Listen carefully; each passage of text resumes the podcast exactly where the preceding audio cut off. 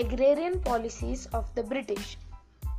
The East India Company emerged as a dominant political power in Bengal after its victories in Battle of Plassey and Battle of Buxar.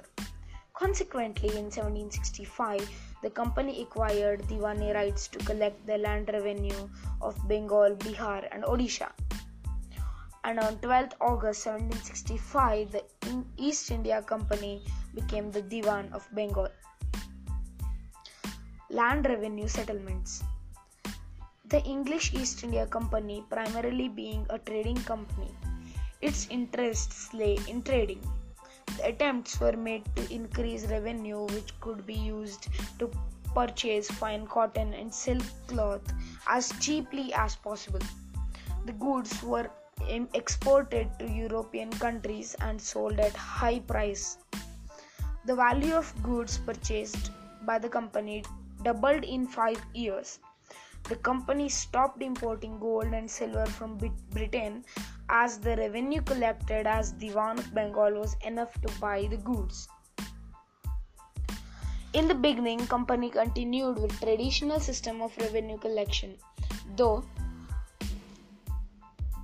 inter- intermediaries such as zamindars, mukammats, etc. Soon, the company officials realized the need of systematic assessment and collection of revenue. Various experiments had been made by the British, leading in three different types of land revenue settlements in India permanent settlements or zamindari system, the Mahalwari system, and the Ryotwari system. The permanent settlement. In 1793, the system, perm- system of permanent settlement was introduced by Lord Cornwallis in Bengal. Under the permanent settlements, the Rajas and the Talukdars were recognized as the properties of the land and known as Zamindars. They worked as the representatives of the government. As Zamindars, they could collect rent from the cultivator and pay it as land revenue to the government.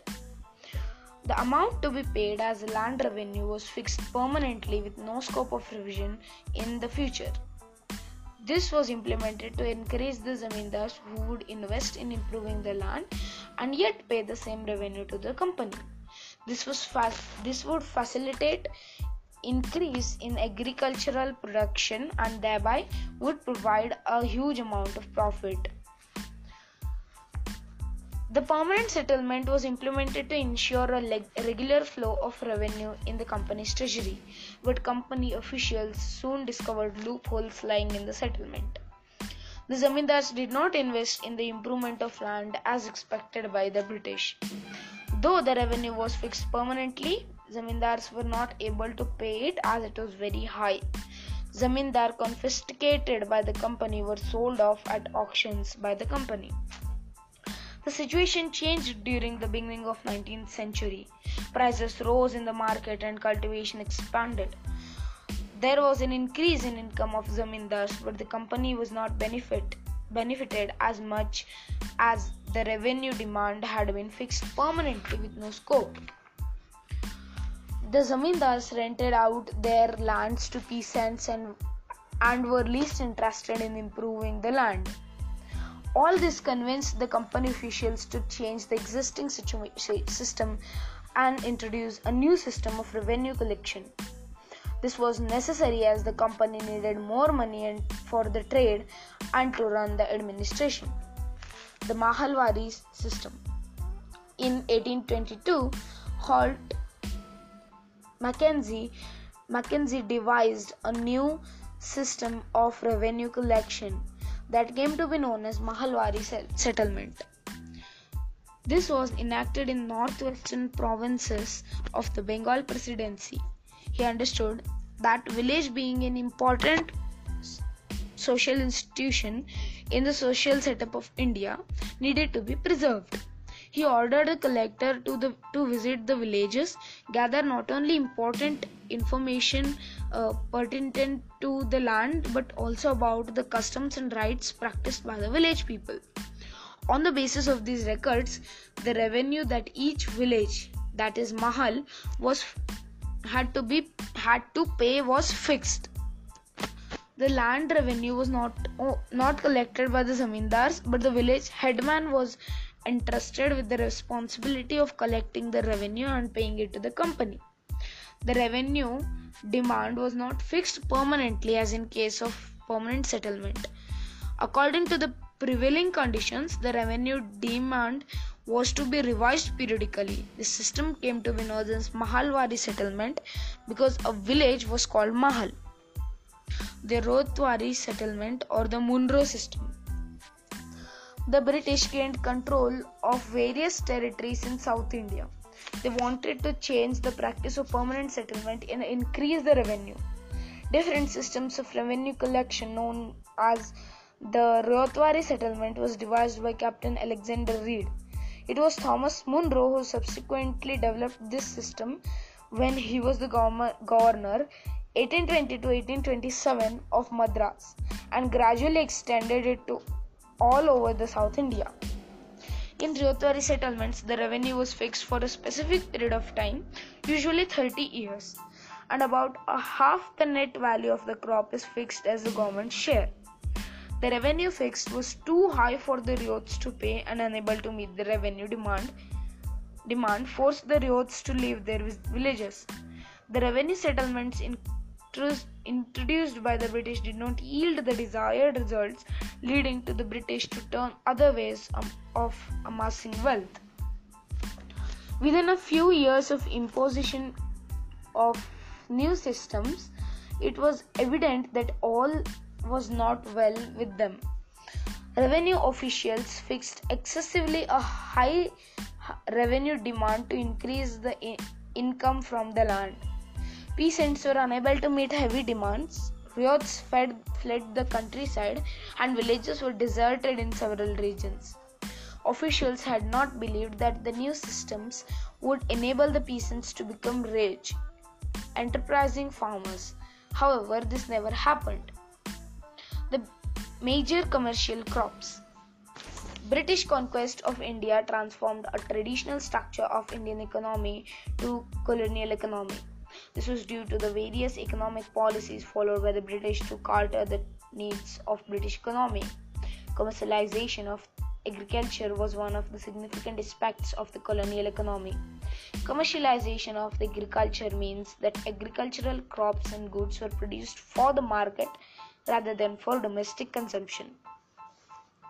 The British concentrated on crops that were great in demand in the European markets. Many times, the British officials pursued and even forced to grow crops in order to provide commodities required for the Western markets. They encouraged production of jute in Bengal, tea in Assam, sugarcane in what is now Uttar Pradesh, wheat in Punjab, rice in Madras, and cotton in Maharashtra and Punjab.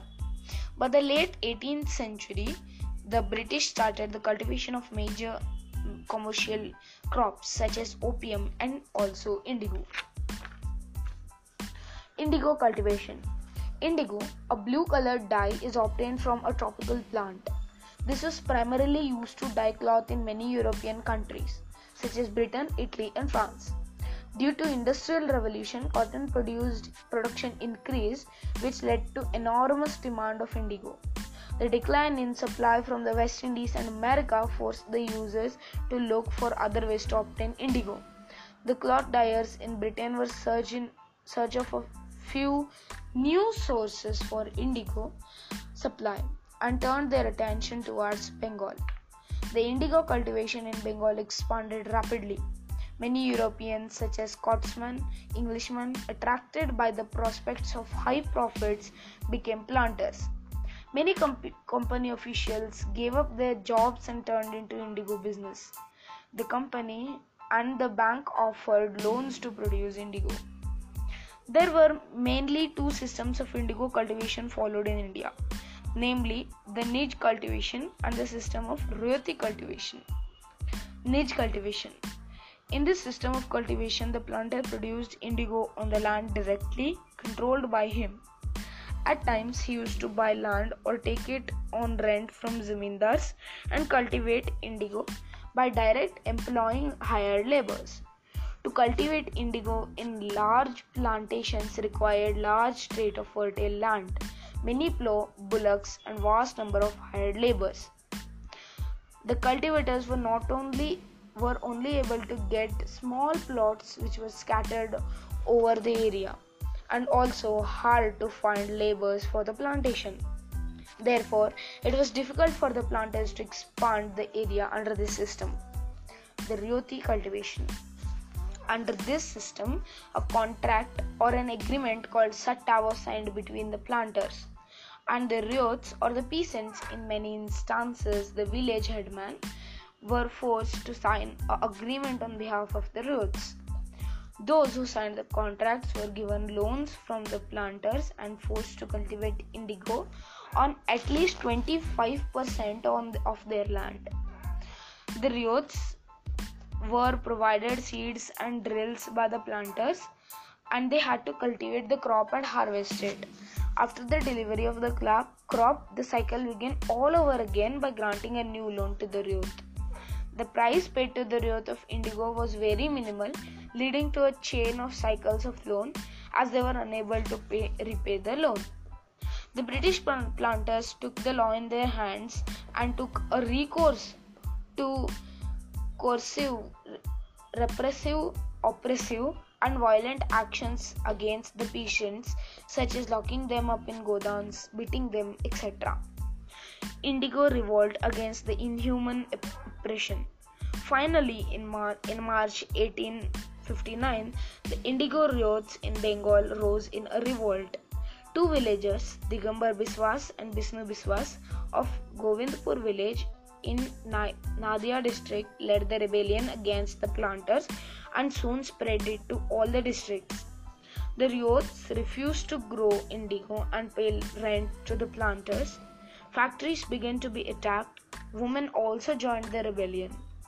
Agents of planters were assaulted and socially boycotted the ryots who worked for the planters. The Bengali intelligentsia played a significant role and championed the cause of indigo cultivators. The pain and suffering of the oppressed cultivators found expression in pamphlets, folk songs, and drama.